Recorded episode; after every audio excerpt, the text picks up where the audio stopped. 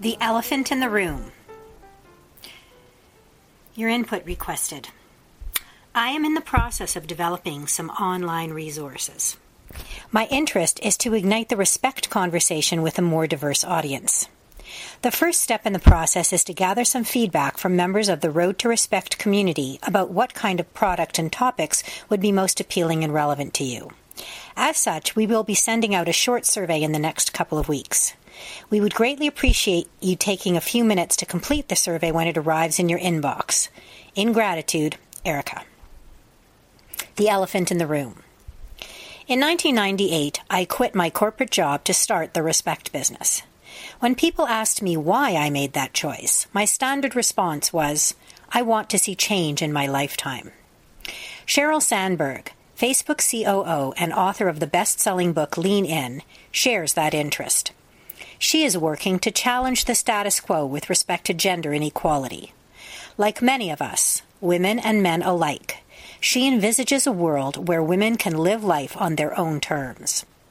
A pivotal point in her journey occurred in 2010 when she was asked to speak at TED Women on the topic of women in leadership. She arrived in Washington prepared to deliver a well researched, unemotional speech, quote, chock full of facts and figures, end quote. As she stood backstage, Pat Mitchell, CEO of the Paley Center for Media and co producer of the conference, asked how she was feeling. Rather than make a choice that many of us do and say, oh, fine, Miss Sandberg disclosed that she was having a hard day. Her three year old daughter had been clinging to her leg, crying, Mommy, don't go, when she had dropped her off at daycare before heading to the airport. She was racked with guilt. This is an experience all too common for many working mothers. Many days I would tear myself away as the childcare workers took my screaming child out of my arms. The first thing I would do upon arrival at my office would be to call the daycare to see if my daughter had stopped crying. You have to share that story, Miss Mitchell advised. Miss Sandberg was stunned. Are you kidding? she replied. On the TED stage? Yes, said Miss, said Miss Mitchell. If you are going to talk about women in leadership, you have to be honest and talk about how hard it is. If you've seen that now famous TED Talk, you know that Miss Sandberg decided to be honest about how hard it is. She shared that story about her daughter with her audience. In a recent interview with Miss Mitchell, she said that the realization that she had to be more open and honest and share her experiences was critical for her. Finding her voice allowed her to empower and encourage others to find their voices. As Emily Bennington writes in Who Says It's a Man's World, your voice is a muscle. The more you use it, the stronger it gets. Prior to that TED Women Talk, Miss Sandberg had been very reluctant to speak about women in leadership. An unspoken rule she quickly learned as she climbed the corporate ladder was never talk about being a woman because someone might notice that you are a woman. Talking about being a woman would cause people on the other end of the table to assume you're about to ask for special treatment, or complain, or worse, that you're about to sue them. A newly graduated Harvard MBA, Miss Sandberg entered the corporate world believing, like so many of us, that equality was, quote, ours for the taking, end quote. While she saw women and men at the lower rungs of the corporate ladder and only men at the top, she really believed that things would change. Instead, her experience was that as she climbed the corporate ladder, she became one of fewer and fewer women in the room, and then often the only one despite the fact that women are over 50% of the population and earn the majority of both undergraduate and graduate degrees. She realized that equality was not ours for the taking, and she wanted to talk about that. Her colleagues and friends advised against it. Don't do it. You will end your business career. You cannot be a serious business executive and speak about being a woman. You will never be taken seriously again.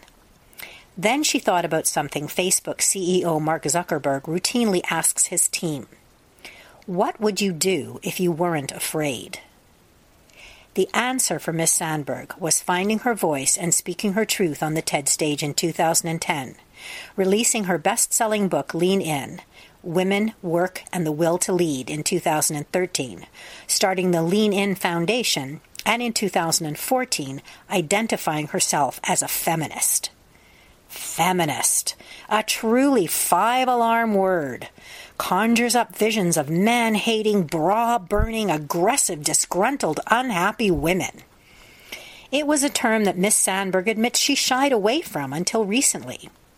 What changed her mind about the importance of embracing that term has been her realization that the problem of women in leadership is much more global than she had originally thought. The solution is going to require more than women making the choice to lean in. It requires men and women to come together and talk about gender inequality and the reality of systemic discrimination. The challenge is how to get that conversation started.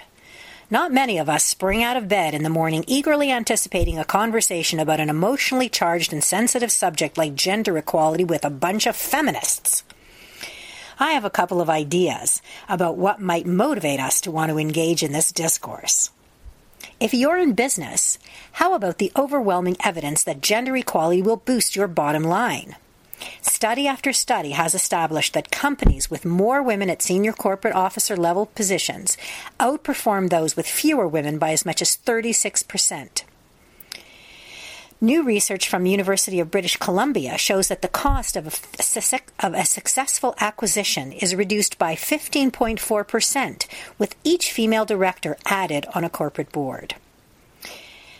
If you're not all that concerned with the bottom line, how about the fact that gender equality is good for families and communities? Whether you're a man or a woman, your relationship with your spouse will improve. Research shows that couples that share work and home responsibilities equally have a 50% lower divorce rate. They also spend more intimate time together, if you get my drift. It is always helpful, and I would argue respectful, to be informed about an issue before diving in and offering our wisdom. If you're not quite ready to start talking, here are some issues you might want to get curious about. Get curious about the facts. I have been talking and writing about women, position, and power for a number of years. My experience is that many of us, men and women alike, aren't sure why we need to talk about gender, believing, as Miss Sandberg did, that it's an issue that has been resolved. The facts are that if a woman and man work full time outside the home, the woman does twice the amount of housework than the man does, and three times the amount of childcare. The facts confirm that gender equality is an issue that is far from resolved. The percentage of women in C suite positions and on corporate boards in both Canada and the US hit a high of 15 to 16 percent, 20 percent in the nonprofit sector, and has been declining over the last several years. Research released in 2014 shows that women currently hold 4.6% of Fortune 500 CEO positions and 4.6% of Fortune 1000 CEO positions. The wage gap between men and women has not moved since 2002. In the U.S., women still earn 77 cents for every dollar a man earns, despite the fact that, as I have already noted above, women earn a majority of university degrees. The gap increases if you are a woman of color, 64 cents if you are an African American, 54 cents if you are Latino. Canadian data mirrors that of the U.S. Women aged 25 to 34 earned 78.3 cents for every dollar received by their male counterparts in 2010. Among women aged 45 to 54, the ratio amounted to 75.7 cents. Gender differences in earnings vary by occupation, with the largest income gap in health occupations, where women earned just 47 cents for every dollar earned by men in 2010. Get curious about assumptions and stereotypes. As I often share with my audiences, power based disrespectful behaviors like discrimination, harassment, and bullying are embedded in human history. Discrimination is a result of assumptions and beliefs that are often so deeply ingrained in our culture and our psyche, so deeply ingrained that we often fail to either recognize or question them. Since the release of Lean In, Miss Sandberg has traveled the globe talking to men and women in a myriad of countries. Her experience has been that the one common cultural norm these vastly different cultures shared related to gender. Quote, all over the world, we think men should be strong, assertive, aggressive, and have a voice, while women should speak when spoken to and help others. There is a word for bossy that applies to little girls in every language in the world. It is a word that is not used for little boys because if a little boy leads, there is no negative word for it. It is expected. If a little girl leads, she is bossy. End quote. Ms. Sandberg cited the exhaustive research she has conducted. The data confirms that stereotypes are holding women back from leadership positions all over the world. Systemic discrimination occurs when we judge women, or any identifiable group, through a different lens. The research clearly establishes that this different lens negatively impacts women who aspire to leadership positions. Many of the character traits identified as those that leaders should use to get results are ones that we label being a boss when displayed by a man. When women exhibit those same character traits, we label her as, quote, bossy End quote. Research shows that while less than 5% of men have been told they are too aggressive at work, women, particularly those in leadership positions, are routinely labeled as too aggressive. Success and likability are positively correlated for men and negatively correlated for women. Curiosity informs us. Awareness empowers us. Cisco CEO John Chambers got curious and decided to read Lean In. After reading the book, he invited Miss Sandberg, Sandberg to speak at Cisco, and he joined her on stage. He had read Lean In, he told his employees, and acknowledged that all of their senior women had, at one point, been labeled as too aggressive. The reason for his disclosure, according to Miss Sandberg, was because that realization on his part and public acknowledgement of it would benefit not just the senior women, but his entire company. Get curious about who leans in. In her recent interview, Miss Sandberg shared a story about an attending physician at Johns Hopkins who contacted her after he viewed her 2010 TED Women Talk. He told her it was only after hearing her that it occurred to him that even though half of his medical school students were women, they were not speaking as much as the men. He began noticing that when he asked questions, the women raised the men raised their hands far more often than the women. He decided to start encouraging the female students to speak up, but found that didn't work. Curious as to what the reason might be, and wondering if the reason for the silence was that they didn't know the answers, he told his students that going forward he be, would be calling on them individually rather than asking them to raise their hands. He quickly discovered that the women were able to respond to his questions as well as, and in some cases, better than their male colleagues. Miss Sandberg shares another story about the governor of a U.S. state who told her that after leaning in, after reading Lean In, he noticed how, just as she describes in her book, women were not sitting at the table. He instituted a new rule that required everyone invited to a meeting to sit at the table. Get curious about your voice. I have been a working mother for almost 18 years, a single working mother for almost 12. Most of my friends are working mothers. Some are entrepreneurs, some in leadership positions. We all know how hard it is. What I notice, though, is that our go to response when we ask each other how it's going is something like, oh, fine, good, really busy, but fine.